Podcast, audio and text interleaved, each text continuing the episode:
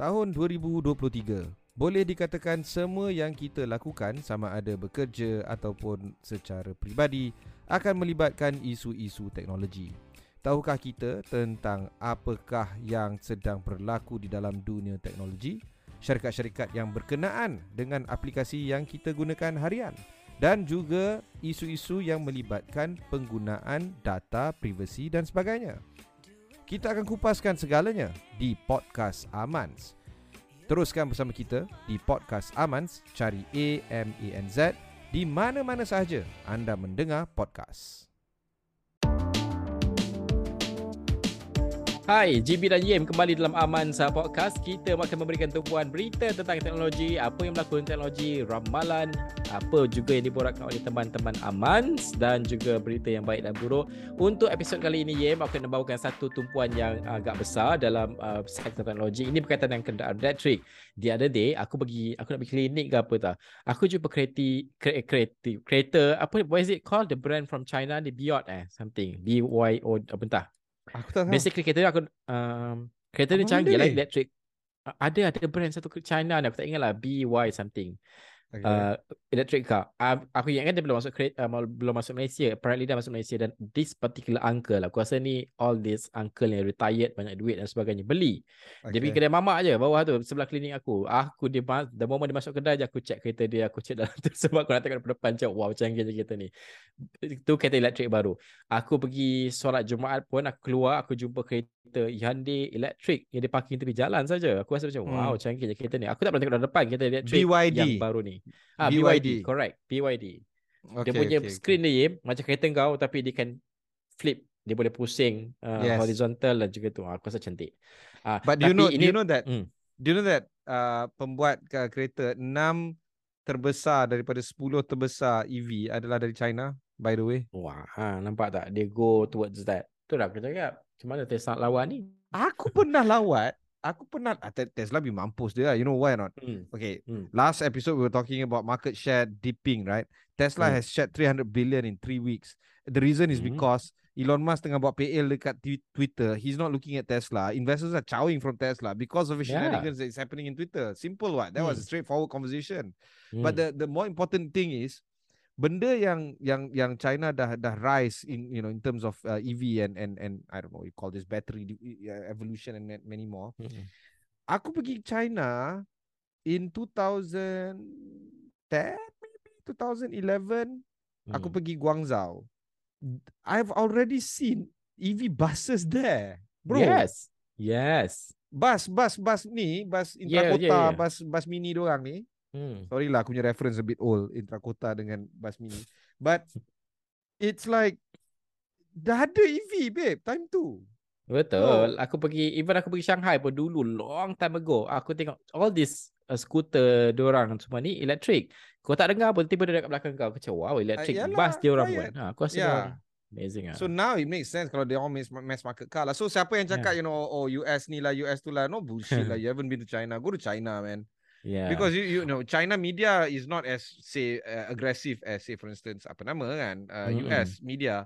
But if you Mm. know better, just go to China, open your eyes and see for yourself. You're gonna be like, holy shit, this is something else, man. Macam tu lah. Hmm. Ya. Itulah ceritanya sebab kerajaan Malaysia ni dok cerita nak jadikan kita ni lebih banyak kenderaan elektrik lah, nak import lah, penghasilan secepatan CKD lah dan sebagainya. Tapi ini adalah berkaitan dengan uh, insentif untuk kenderaan, kenderaan elektrik di bawah bajet 2023. Banyaklah kena laksanakan dari segi insentif ni supaya kau lebih banyaklah penghasilan tempatan secara tempatan ataupun uh, penjualan di peringkat tempatan. Okey, kerajaan sebenarnya bawah bajet 2023 yang akan dibentangkan 24 Februari nanti uh, akan banyak dijangkakan akan banyak insentif berkaitan dengan kenderaan elektrik uh, di bawah bajet ini. Uh, kalau kita melihat uh, apa uh, tumpuan juga adalah 10,000 pusat pengecasan kenderaan elektrik menjelang 2025. Sekarang ini lebih kurang 900 pusat pengecasan awam uh, untuk kenderaan elektrik telah pun tersedia. Okey, Yim, kau kereta hybrid kau guna kau guna juga pengecasan seperti ini. Aku baru tahu pagi tadi aku borak dengan rakan tugas Hakim, dia sebut uh, kalau kau buka uh, kau buka maps menggunakan Google, dia siap-siap keluar kat mana stesen kau untuk kau Oh, charge really? sepanjang perjalanan kau tu. Ah, Yeah, dia okay. macam tu dah. So, So, aku rasa but- aku rasa uh, it's, Tak we are getting betul, there betul. lah. Yeah. We are getting there. Um, and uh, one company that you really need to look at is Jentari. Uh, Jentari. Ah, yes, aku tak tahu, yes. apa, kita tahu kita pernah sebut Jentari ke tidak dekat. Benar, benar, benar. Sebelum ni. Um, okay, so Jentari is in an MOU with uh, Proton untuk mem, apa, me, me, uh, menghasilkan ataupun meletakkan I don't know 300, 500, I don't know, don't quote my drama.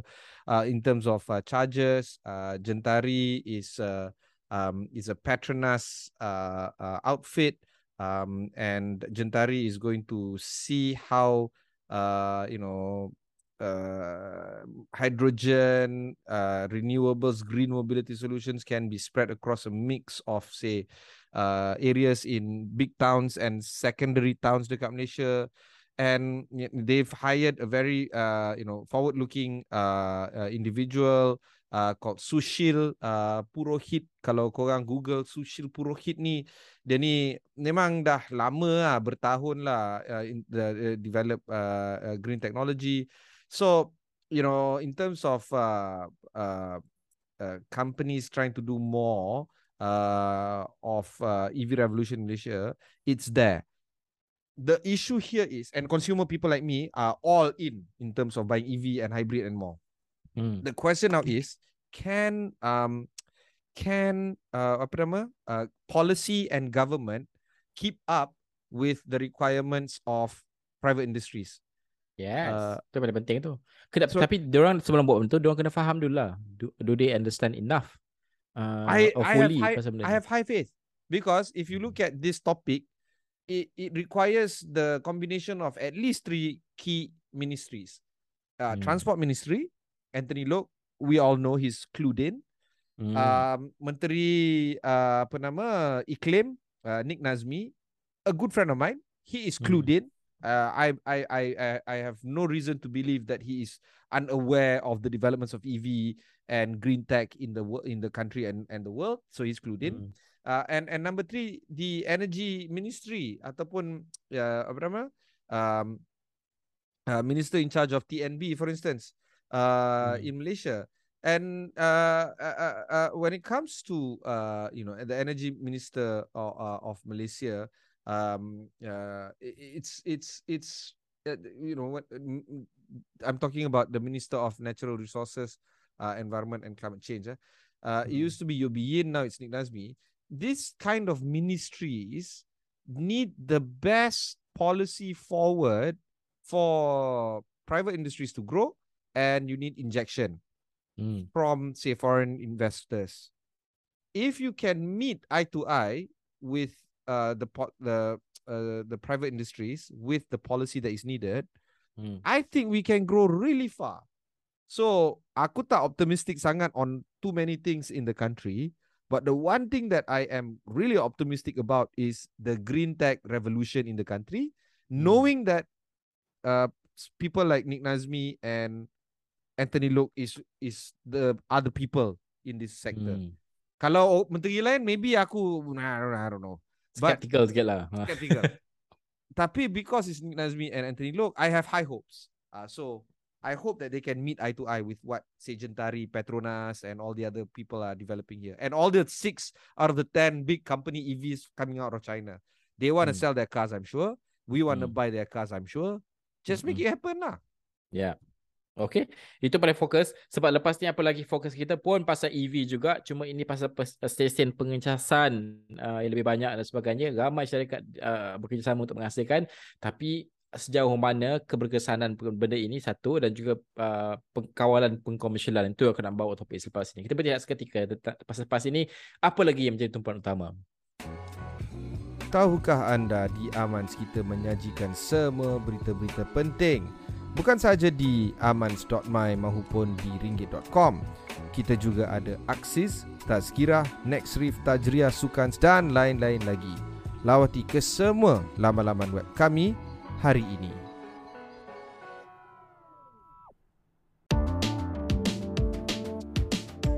Okey, Aman Podcast kita memberikan apa lagi tumpuan utama pada kali ini. Ini berkaitan dengan uh, masih lagi kenderaan EV, kompleks pengecasan Go to You EV. Uh, Reka Escape Cyberjaya dilancarkan dengan pengecasan CC uh, S2DC sehingga 60 kW Uh, ini adalah hasil kerjasama antara dua syarikat Cyberview dan Berhad, Cyberview dan juga Roda Emas Industries uh, untuk mewujudkan Go to You EV Lifestyle Hub di uh, Rakerscape Cyberjaya. Uh, maknanya stesen pengecasan dan sebagainya lah. Yeah, kita tahu apabila demand is there dan benda-benda infrastruktur structure seperti ini dia akan wujud, dia akan uh, uh, blossom, dia akan tumbuh dan sebagainya. Cuba aku nak tahu macam mana untuk kita melihat dari segi faktor pengkomersialan sebab uh, dulu kita kata kita guna ni you akan lagi tinggi jimat. Uh, so tenaga pun akan lagi jimat dan sebagainya. Sekarang ni pun kita rasa elektrik kita ni pun tarif lah apa dan sebagainya. What do you think? Macam mana aspek pengkomersialan dalam rantaian EV ini? Do you think that we are on the right track dan juga kita melaksanakan benda yang betul untuk memastikan bahawa uh, ramai pihak menerima manfaat daripada yeah. EV ni Hmm. Uh, uh, early last year aku temu ramah Volvo CEO Malaysia. Uh, sekarang hmm. dia dah naik pangkat. Uh, orang sama. Uh, Charles Frump dia dah jadi Volvo CEO Southeast Asia. Wow. Anyway, last year uh, aku tanya dia, okay, which one comes first? Chicken egg argument kan? EV comes hmm. first or the chargers come first? Dia kata, stop with this argument. Stop with this questioning. It's wrong. Aku pun macam, okay, enlighten me lah kan. I mean, you're, mm-hmm. you're on my show, you're doing this interview. Tell me why I'm wrong. Ke, uh, help me, make me learn. Dia kata, at present moment, the customers who want to buy hybrid or EV, they have uh, charges at home and at work. Lepas tu mm. dia hmm. tanya aku, do you have a hybrid or an EV? Aku cakap, yes. Do you have a charger at home? A DC charger, bukannya 3-pin plug. Aku cakap, yes, I have a DC charger at home. Dekat kondo aku, kat bawah ada. Dia kata, do you have a charger at, uh, at the office? Aku cakap, ada. See, you are the typical customer, early adopter for EV cars like Volvo, C40 hmm. ke uh, XC90, XC60, XC40, whatever lah the cars, yang S60, S90, whatever the cars that they, that Volvo's rolling out, they hmm. know the archetype of the person that will buy the cars it's people like me yang ada charger dekat office, yang ada charger dekat home.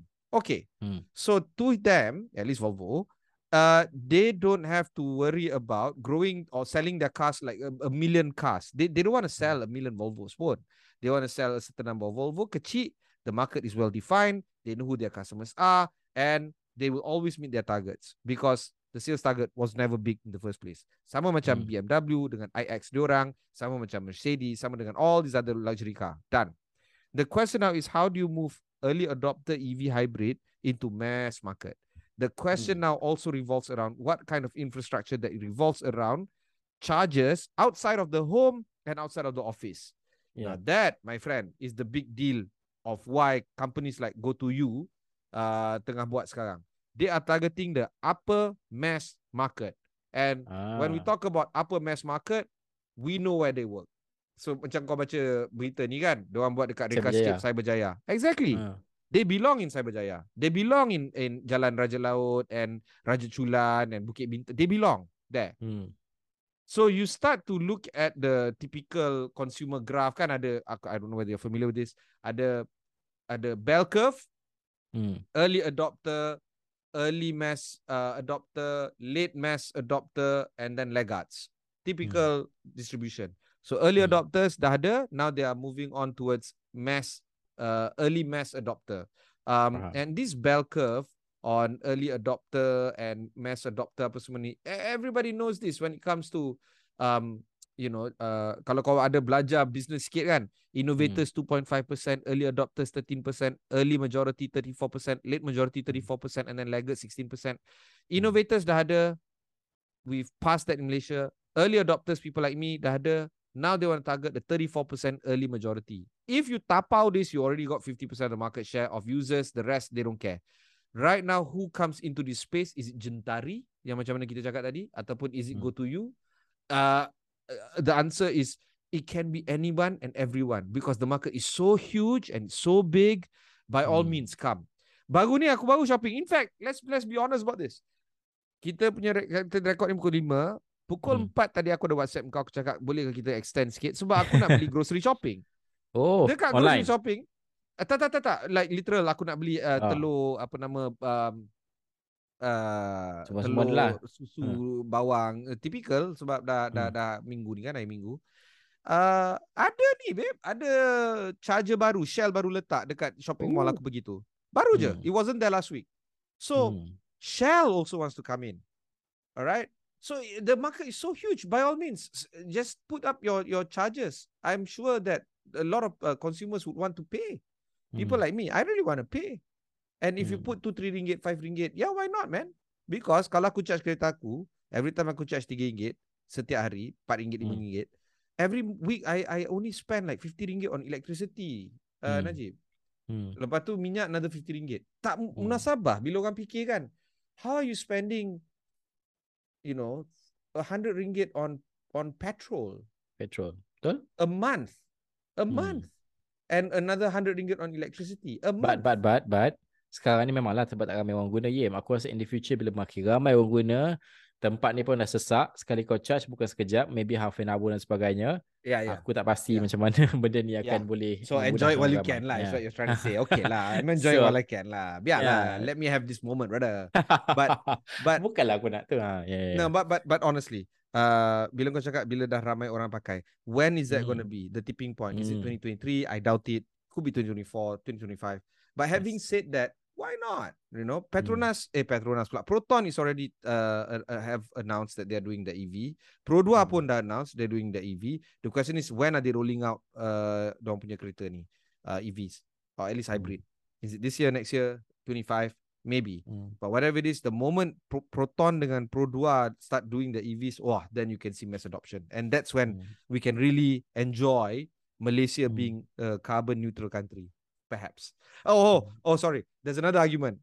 EV is move is just moving the carbon emission from the exhaust to the power plants. Exactly.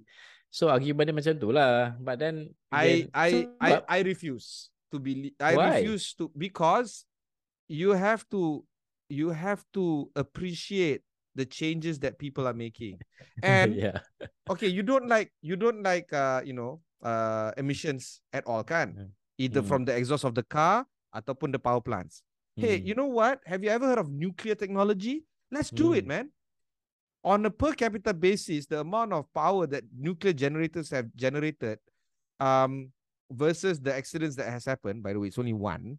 Hmm. Dua, if you consider Fukushima. Okay, so Chernobyl is a it's just disastrous. Okay, I get that. Fukushima, yes, I get that. But in terms of the power that it has generated, it is clean, it is Mm. good, and it is relatively cheap compared to say Mm. coal over a long period of time. Hmm. Let's do nuclear energy. Let's get a rebrand on nuclear technology. Why not? You know, Yep. dulu Nancy Shukri was looking at nuclear technology. Betul. Ah, dulu lah. Yeah. And then this government dia tak sembang banyak banyak pasal Hmm. nuclear technology. I think it should fall under MOSTI. It should lah. I'm not too sure kan. So get Hmm. it done. I think Habislah TNB. habis lah. Biarlah TNB pun buat nuclear technology. Why not? Because it's in the name. Tenaga Nasional Berhad. It doesn't mean Tapi dia buat lah. mean- biarlah dia yang buat. I mean, Hmm. why not? Uh, you know, Kan. let TNB be the the the the, the monopoly Champion. on Yeah. nuclear technology. Mm-mm. whatever it is, if you don't like emissions at all, the Mm. the issue is not or not don't grow the EV market. That Mm. is not the right approach. The right Mm-mm. approach is let's find alternatives to carbon emissions. Mm. Okay, kalau kau cakap oh exhaust moving the uh, emissions from the exhaust to the jana kuasa. Mm. Okay, point taken. Let's remove both. Let's remove exhausted cars and let's remove coal. Oh, by the way, all our coal plant, not all, most of our coal plants di persisiran pantai pun. And because of global warming, all these power plants are going to be destroyed anyway. So Mm. let's just kill the power plants, air coal apa semua, and then uh, alihkan letaklah nuclear power plant. I don't Mm. know. I really am for nuclear Well, power plants. Betul, aku agree. Tapi again, kita cakap pun macam ma- mu- mudah lah ada idea tu. Tapi aku I'm sure ada ada lah cabaran dan sebagainya. Tapi boleh buat lah aku rasa. Boleh lah uh, discuss the idea dan juga boleh lah look at look into that apa yang boleh kita laksanakan. Okay, itu antara dua berita besar yang menjadi uh, tumpuan untuk Amans podcast pada kali ini. Selepas ini teman Amans, ini berkaitan dengan WhatsApp. Uh, kita memang pengguna hardcore WhatsApp kat Malaysia ni. Uh, down sikit WhatsApp kau jadi gila satu Malaysia ni. Kau tak boleh message orang dan sebagainya. Lepas ni uh, teman Aman akan akan bincangkan tentang WhatsApp yang kini memperkenalkan ciri proxy. Uh, sebab ni kau boleh access macam-macam file kau guna WhatsApp kat mana sekalipun kalau kau kena uh, halang apa eh kena sekat dan sebagainya kau boleh access. Selepas ini. Tahun 2023 boleh dikatakan semua yang kita lakukan sama ada bekerja ataupun secara peribadi akan melibatkan isu-isu teknologi. Tahukah kita tentang apakah yang sedang berlaku di dalam dunia teknologi? Syarikat-syarikat yang berkenaan dengan aplikasi yang kita gunakan harian dan juga isu-isu yang melibatkan penggunaan data privasi dan sebagainya. Kita akan kupaskan segalanya di podcast Amans. Teruskan bersama kita di podcast Amans, cari A M A N Z di mana-mana sahaja anda mendengar podcast. Okey teman Aman dalam uh, podcast uh, Amans ini kita nak bincangkan tentang ini berita antara yang dibuatkan di amans.my WhatsApp kini memperkenalkan ciri proxy. Okey aku baca sikit. Sebenarnya dengan langkah ini ia akan membolehkan para pengguna kekal berhubung dengan menggunakan proxy pelayan yang disediakan oleh sesuatu organisasi di seluruh dunia terutamanya apabila sambungan ke WhatsApp dihalang uh, di sesuatu negara. Kalau kita lihat juga Yen, uh, WhatsApp ni mengatakan langkah ini sebenarnya akan lebih memudahkan pengguna untuk kekal berhubung dengan rakan-rakan tak kira pada bila masa dan juga pada masa yang sama juga mengekalkan security dan juga penyulitan uh, messaging tersebut seperti yang tidak mati pada hari ini dan juga mengelak message dibaca oleh sesiapa saja termasuk WhatsApp dan juga Meta sendiri. Dan WhatsApp juga sebenarnya mengatakan bahawa mereka berharap agar tidak berlaku sebarang halangan pada perkhidmatan internet seperti mana telah berlaku di Iran dan juga beberapa uh, bulan yang lepas dan juga negara-negara yang lain. Jadi ini proxy yang digunakan untuk memastikan bahawa keterbukaan dan juga penggunaan WhatsApp itu di mana-mana tak kira disekat oleh negara tersebut kau masih boleh guna kau masih boleh uh, uh, berhubung dan sebagainya. What do you think? Do you think this is the the right move sebab given that some countries memang ada restriction uh, dan juga mungkin ini juga melibatkan national security uh, untuk sustain certain benda ataupun macam mana? What do you think? I think uh okay first of all kita kena tengok why WhatsApp was so critical on you kena ada WhatsApp dekat mobile phone kalau tak tempat lain pun tak boleh buka. The hmm. reason was because they want to have end to end verification uh, end to end encryption. That was the hmm. idea. Hmm. And hmm. then uh, everybody believed that WhatsApp was secured. Especially kalau kau buka kau kalau kau nak chat dengan somebody new that you've never chatted before kan ada the, the uh, grey statement tu yang kelabu hmm. kecil end-to-end encryption kan benda entah. That was the idea. And then now, uh, everybody saying that, hey, my WhatsApp macam ada orang baca lah. My WhatsApp macam ada orang cre- apa ada orang macam boleh copy lah hmm. ataupun there's a mirror lah. It, hmm. These kind of conversations is true and it's found that WhatsApp is not as secure and reliable and konon-konon end-to-end encryption as before. It's true. Hmm. And then you start to wonder, wait a minute, how is this even possible? Well, my hmm. friend, kita tengoklah siapa pemilik WhatsApp. It's Facebook and Meta. And this is the very same company that is so notorious in terms of using us as products.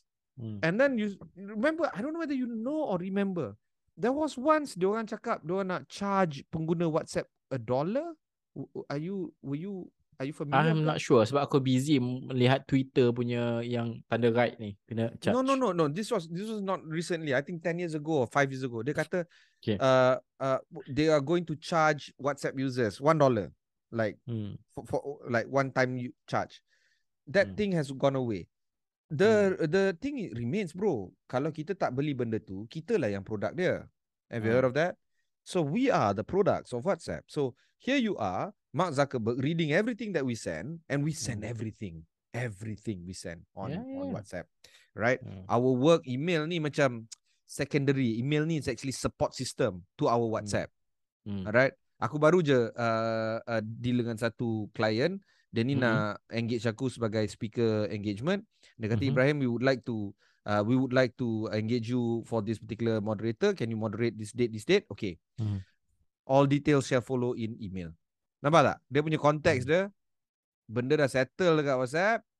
Lepas tu invoice dah lancar semua nanti kita continue on email. Aku pun continue settle kat invoice kat email. Lepas tu aku WhatsApp dia. Hey, I have emailed the invoice. uh, please check, have a look. Dia kata, oh, can you just PDF it here as well? Just, uh? So, email tu macam legal legal uh, document. Hmm. WhatsApp is the operational one. And by the way, Hmm. who's reading all our WhatsApp? If not Meta, if not Mark Zuckerberg and the gang, if not AI Hmm. And the metaverse that he wants to build. So it makes absolutely all all uh, logical argument here that WhatsApp kini memperkenalkan ciri proxy. Dia boleh membolehkan kita kekal berhubung walaupun dihalang akses ke WhatsApp sebab ini membantu perniagaan Meta. Kalau Meta tak buat macam ni, Meta akan gagal untuk monetize us through their product WhatsApp. Hmm. So this is a very straightforward argument by Meta to monetize us through their product. This is Meta. I'm unfortunately. Now, I hate Facebook. I've never used Facebook for the past 5 years and I want them to die. But I can't run away from them because my life really depends and revolve around WhatsApp. Assuming aku tak nak pakai WhatsApp, aku nak pakai Signal ataupun aku nak pakai whatever lah. Hmm. Orang lain tak pakai, babe. Orang lain tak pakai Signal. Tak pakai. Ah, Macam pakai. even messaging apa ni Apple punya ni uh, iMessage lah kan. Berapa kerat je uses. yang pakai. Ha, aku Nobody rasa macam uses. uh, ha. Eh, adalah story. But then again betul aku agree dengan kau nothing is secured uh, when it comes to digital punya ni kau tetap kena ambil kau kena guna measure. ni tau. Ya. Ada satu movie uh, Allah Akbar apa nama dia? Body of Lies. Ah, okay, George okay, aku pernah sebut George ni. Clooney Hmm. dengan Leon, Leonardo Hmm. DiCaprio. Konon CIA Hmm. guna drone lah, apalah, apalah, apa. I- The terrorists talk to each other inside cave face to face with no electronic devices. Ah, Hmm. that's that's that's one way of communicating safely lah by not using any technological advances. so Faham, meaning ya. Kalau so whatever you, technology kau guna ya- itu adalah risiko-risiko dia. yes. Uh, itulah yang menjadi bualan teman-teman si eh, pasal WhatsApp ni sebab maklumlah stakeholder stakeholder tau. Pengguna WhatsApp di Malaysia ni ramai sekali. Kau down je habis semua orang mengamuk. Kenapa tak boleh ni apa semua. Uh, sama lah juga dengan kawan-kawan kita grup WhatsApp kerja dan sebagainya kan. Kalau down je WhatsApp, uh, mulalah baru nak cari Telegram lah apalah. Uh, untuk buat kerja. Okey, kita akan bertindak seketika. Selepas ini buat ramalan. Tadi dah cakap pasal banyak pasal EV. Tapi aku nak minta Yem engkau ramalkan sikit pasal EV di Malaysia ni. Dan juga di peringkat serantau. Sebab apa? Kalau kita lihat, hari tu aku ada, ada argument dengan kawan aku. Dia kata dia nak beli kereta EV. Aku kata macam, uh, bukan aku, aku kata one of the arguments dalam tu, um, our friend kata, uh, it's not the, the right time yet. Uh, macam tu. Dia nak tunggu ramai orang beli baru dia nak beli. Or kalau pengeluar tempatan dah keluarkan. Meaning Pro 2 dan Proton lah. Maknanya pada harga yang diorang rasakan lebih mampu milik. Selepas ini. Tahukah anda di Amans kita menyajikan semua berita-berita penting bukan sahaja di amans.my maupun di ringgit.com. Kita juga ada Aksis, Tazkirah, Nextreef, Tajriah, Sukans dan lain-lain lagi. Lawati ke semua laman-laman web kami hari ini.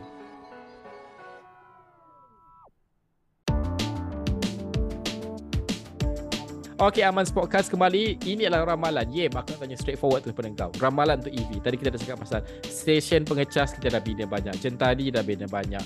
Uh, go to UEV pun dah bina banyak. Sekarang ni ramalan untuk EV. Tahun inilah setidaknya kau rasa akan ramai orang beli EV ataupun tidak. Sebab kita baru nak bawa masuk kereta pada harga bawah RM100,000. Itu satu. Uh, untuk mampu milik dengan cabaran kos kehidupan sekarang ni, orang mestilah big ticket items orang tunggu dulu kan. Uh, what do you think? Untuk tahun ini setidaknya. I I think uh, um uh it's not about the manufacturers trying to roll out EVs. I think Mhm. the the prediction more will be more on chargers because manufacturers rolling out EV too it will happen. Macam kita cakap tadi Proton and Pro 2 will roll out EV. The question is this year ke next year ke the, the year after that. Uh Volvo has uh made the announcement that they are going to be uh halving their ICE ataupun um apa uh, uh, engine charges uh, engine cars by 2050 they're going to half uh, 2025 half it and by 2030 gone altogether Hmm. BMW same uh, 6 out of 10 big companies of EV coming out of China they're going to be dominating the market so Hmm. in terms of car manufacturers rolling out EVs that is going to happen no matter what the Hmm. question now is going to be whether or not um the EV chargers are going to keep up and Hmm. I think, I think that uh, uh, what is important here is uh, can uh, Jentari and Go to You ke whoever meet the requirements of uh, Malaysian users. There Hmm. is this thing kalau kau type, kalau kau Google EV charges by country and you start to uh, see all these news on uh, the country uh, list by EV charges per capita. All the countries are doing so poorly. All from Singapore to Malaysia to Indonesia and many more per capita. So the room for this sector to grow in Southeast Asia is so huge. So you start Hmm. to wonder why is it that nobody's seeing this opportunity? The answer is very clear. A lot of people are seeing this opportunity, but it's not that Hmm. easy to manage this. Kerajaan mungkin kurang faham tentang keperluan dan uh, kebijaksanaan untuk mencipta sebuah grid elektrik untuk menampung keperluan uh, sebuah EV station. Itu satu masalah. Kedua, policy, how do you charge? How do you tax EV companies? Ketiga, how do you um, uh, introduce laws where you know you can make people charge the EV without disrupting other people? Aku pernah Hmm. aku pernah sembang dengan petrol owner PDAM, uh, Petrol Dealership Association Malaysia. Dia ni kata dekat Malaysia kadang-kadang you tak payah overthink. You you benda tu Mm-mm. basic gila. Petrol station di Malaysia dah ada katakan 10 pump. Itu pun dah mem- memenuhi floor space. Floor Hmm. space uh, petrol station tu. So you nak letak EV charger nak letak kat mana? Yalah. Ujung-ujung betul. corner-corner ataupun Hmm. oh, nak ada 10 pump so you remove 4 pump, you letak you letak 4 pump tu you letak EV charger. Per capita margin per pump you're, not getting enough money the way you do, you would say out of 10 petrol pump. So why would Hmm. you know petrol dealers eh, reduce their profit margin just because they want to allocate for EV chargers? So Hmm. all this is going to be the big problem here. So if Hmm. uh, gov- the government can say, you know, we're going to change uh, the way we look at EV chargers. We're going to make sure that every single tiang lamppost contohnya dekat jalan raya ni, kan jalan raya banyak-banyak tiang lamppost.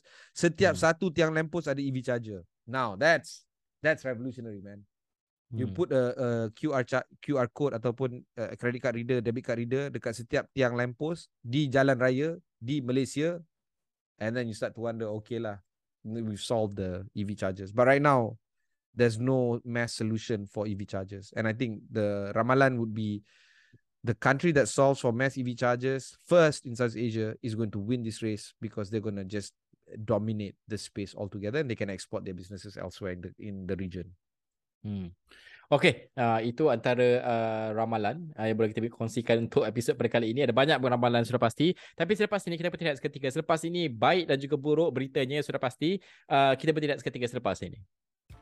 Tahun 2023 boleh dikatakan semua yang kita lakukan sama ada bekerja ataupun secara peribadi akan melibatkan isu-isu teknologi. Tahukah kita tentang apakah yang sedang berlaku di dalam dunia teknologi? Syarikat-syarikat yang berkenaan dengan aplikasi yang kita gunakan harian dan juga isu-isu yang melibatkan penggunaan data privasi dan sebagainya. Kita akan kupaskan segalanya di podcast Amans. Teruskan bersama kita di podcast Amans, cari A M A N Z di mana-mana sahaja anda mendengar podcast. Okey, Aman Podcast kembali lagi. Uh, Yem, ini antara yang baik aku rasa dari segi apa yang diperkatakan oleh uh, ini adalah Johan Jaafar lah. Dia mengatakan tentang uh, banyak perkataan yang telah pun ditalkinkan ataupun dihapuskan dalam pemberitaan. Antara perkataannya, kau tahulah kan macam mana kalau kita kita edit berita ni ada banyak perkataan yang kita rasakan tak perlu ada uh, Uh, kalau ada kita buang macam tu. Contohnya macam oleh, iaitu benda-benda yang aku tak letak lah dalam dalam news. Contohnya dia bagi contoh ni, bola itu ditendang Mamat. Sebenarnya kalau macam bola itu ditendang oleh Mamat. Ha, kenapa tak boleh tak guna oleh tu? Ha, dia rasakan masa rasa dia rasakan macam uh, perkataan-perkataan seperti ini telah pun di uh, dihapuskan dalam penulisan. Ada banyak lagi perkataan-perkataan yang di, disebut dalam artikel ni, tapi poin aku adalah macam mana untuk kita melihat dari segi penggunaan bahasa dan juga uh, penghapusan suatu bahasa sebab kalau kita kau lihat di Indonesia um, okay I'm not saying that kita kena buat benda ni tak aku cuba nak open di di uh, di debate ya kalau Indonesia dia ada banyak perkataan short form yang diwujudkan menjadi perkataan rasmi kan the short form kan dua benda ke tiga perkataan jadi perkataan satu perkataan rasmi sebagai contoh ya yeah what do you think of the the uh, e, uh, evolusi bahasa bergerak ke hadapan sebab kita ini agak sensitif di peringkat Malaysia sebagai contoh dari segi bahasa. Okay. Biasa. Yeah. Hmm. But but you use the word the verb you used was uh, evolusi dalam penggunaan bahasa. Hmm. The verb that you used in your noun hmm. evolution in the usage of language. That is key. Language hmm. evolves and it revolves and there's mm. going to be revolution so we all appreciate we're all pressmen we all appreciate Tan Sri Johan and the and the work that he has done over the decades uh, in mm. in uh, the the propagation of the profession that we are which is reporters and i understand that he romanticizes the fact that you know kenapa tak guna oleh bola itu ditendang Mamat boleh je letak bola hmm. itu ditendang oleh Mamat majlis itu dirasmikan Perdana Menteri Padahal boleh je tulis majlis itu dirasmikan oleh Perdana Menteri. Rencana ini ditulis Johan Jaafar. You can still write rencana ini ditulis oleh Johan Jaafar and it still makes a lot more sense. But hmm. I can't help but feel that this is and I say this with utmost respect Tan Sri Johan if you're listening to this podcast ataupun anak dia, anak dia by the way Bangi punya MP ya by the way. If you're listening to this Tan Sri Johan, don't take this the wrong way, but we can't romanticize on the past. We have to move ahead. We have to because hmm. this is how the world works. Dulu you can have aku masa kecil I grew up with satu jam uh, TV show 999. Hmm. Every Friday night aku akan tengok. Hmm. Majalah 3 every Saturday night aku akan tengok. Satu jam babe. Hmm. If I watch reruns of Majalah 3 ataupun 999 today, hmm. dia dah macam satu macam torture. Hmm. Satu macam penyiksaan yang terhadap yang amat kalau kau paksa aku tengok satu jam 999 today lah hmm. it's because we have evolved our attention span has dropped you know i hmm. i scroll up to tiktok the moment 3 seconds 4 seconds it gets fucking boring i'll boop straight away that's how evolution of consumption of media has has been working on so that's my idea Tan Sri Johan is correct and absolutely within well within his rights to raise this issue. And it is very important for young folks like us to understand and appreciate his point of view. But in my opinion, you gotta move on, man. You gotta see the mm-hmm. revolution and evolution of the usage of language and see where we can take this item moving next. But yes, oh my god this is going to cause so much controversy. I don't know how many people are going to hate me for this. Tapi okay lah again aku kata kita open for debate. Kalau orang tak setuju apa semua debate lah. Ideas tu paling penting sekali nak dengar-dengar. Bukan sebelah pihak je kita have to agree just because the topic is sensitive. Tak lah. Kena open lah debate barulah kita nampak benda tu secara lebih meluas kan Okey, eh, itu uh, antara yang baik aku kira. Yang buruk ni adalah kajian buktikan eh, buruk. Aku tak pastilah buruk ke tidak, tapi aku rasa macam ini uh, uh, antara beritanya lah yang aku nak kata. Nanti kau boleh argue juga. Kajian buktikan Apple Watch boleh memantau tahap tekanan pengguna. Apple Watch adalah uh, jam tangan pintar terbaik setakat ini yang macam Yim gunakan uh, sekarang ni. Yang Yim punya agak mahal sikit lah. Bodoh lah kau. tapi dia boleh pantau uh, uh, ECG uh, uh, uh, dan juga banyak perkara lah yang dalam kehidupan. Sebab aku pernah baca orang ni dia jatuh gaung ke benda tau. Orang tua ni lah Mak Saleh. Uh, family dia dapat orang dapat selamatkan dia sebab benda tu hantar send signal ke relatif cepat. Uh, so orang tahu dekat mana uh, dan apa berlaku pada dia. Aku rasa benda tu uh, bagus uh, yang uh, tersedia di Apple Watch ni uh, what do you think? Benda-benda macam ni. Sebab kau memang oh. every user. Aku guna kadang-kadang je pergi gym baru guna.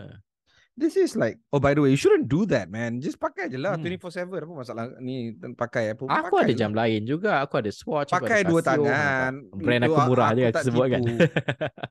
Aku ada kawan Tangan kiri Apple Watch Tangan kanan Designer watch. Literally hmm. dia pakai dua jam Sial. Aku first time aku tengok uh, She's hmm. a lady She's a CEO Of a hospital. It's unbelievable. Hmm. Anyway hmm. What was I? Ah Oh, this is your right. This is this is a very complicated topic. I I know we've uh, podcasting dah, dah dah dah dah go on for quite a bit dah. But mm. look, just like WhatsApp, they are mm. reading everything. But the plus side is that hey, now you can use WhatsApp even when your phone is not available or even though you're blocked out of WhatsApp. So macam Hmm. suddenly macam eh the value proposition of you using technology is still there and there's some positive sides to it. Hmm. So you start to wonder, mm, tak apalah, I'll concede. You can read my WhatsApp messages. You can use the metadata. You can use the AI to understand the the flow of information coming out of me to my network. But at the same time, I get convenience and I can now use WhatsApp as a proxy. So, are you okay with that social contract? If you are, go ahead. Sama Ah. macam Apple Watch. Kalau engkau Betul. nak make sure keluarga engkau tahu yang kau kalau jatuh gaung and can reach out to you.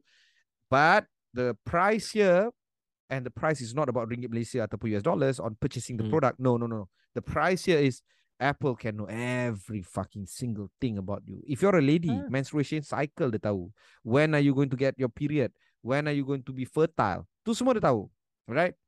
If you're cool with that and the price is like you're, you're okay with paying for that price for the benefit of you know kalau you jatuh gaung you get to know then yeah then then Hmm. then then you sign your your your contract. Not with the devil but with the tech company. For Hmm. me i fully agree with that uh, ni with that contract. Because every time i wake up i look at my sleep study on my app and see how i go. Every time i work Hmm. out and i and i and I and i, and I stress workout ah. So uh what do you call this? Um bukannya aku workout bila aku stress tak. Workout aku sangat intensif 10 kilometers every two days. Uh weights ev- uh, every two days and then swim every other day so this allows me to ensure that my cardio fitness is very high and you know, I'm not into macam kau kau body build which is good and and and and strength which is Hmm. strength it's great but for me stamina uh, agility I can run a Hmm. marathon tomorrow no problem Yeah. right? So the the issue is whatever our setting is when it comes to workout, Apple akan tahu and dia akan tahu semua. Yeah. So if you're cool with that, go for it. So baik buruk tu, uff, kedua-dua eh, baik buruk kita minggu ni grey area. Ya, susah sikit lah kan. Tapi again aku rasa macam uh, depends lah kepada kau punya um, tahap apa ya toleran toleransi uh, kau kepada uh, Yeah. security dan sebagainya. Sebab kalau data, da, kalau kau isi borang kan, kau isi borang apa semua, data kesihatan ni dia consider sebagai personal eh, dia kira sebagai sensitive personal data, dia bukan personal data. Uh, so dia lebih sensitif. So aku tak pasti macam mana tahap kau punya uh, toleransi kau pada benda ni. It's really depend uh, for you. Uh, dan kalau kau rasa oh, benda ni lebih menyelamatkan nyawa berbanding dengan uh, data kau leak go ahead by all means tak ada masalah. Itu uh, personal choice dan sebagainya. Okey, itu menutup diskusi kita untuk Aman Podcast pada minggu ini. Ming, uh, dan juga uh, episod pada kali ini pada episod yang akan datang banyak lagi tumpuan kita akan berikan dan juga tajuk-tajuk utama yang mendominasi. Yang mendominasi uh, sektor teknologi dan industri teknologi dan juga trend ramalan. Boleh hantar pandangan kritikan kami. Terima saja kami akan bincangkan. Uh, uh, itu sahaja untuk episod pada kali ini. Aku GB dan juga Yem sign out untuk episod pada kali ini. Bye Tahukah anda di Amans kita menyajikan semua berita-berita penting? Bukan sahaja di amans.my maupun di ringgit.com Kita juga ada Aksis, Tazkirah, Nextreef, Tajriah, Sukans dan lain-lain lagi. Lawati ke semua laman-laman web kami hari ini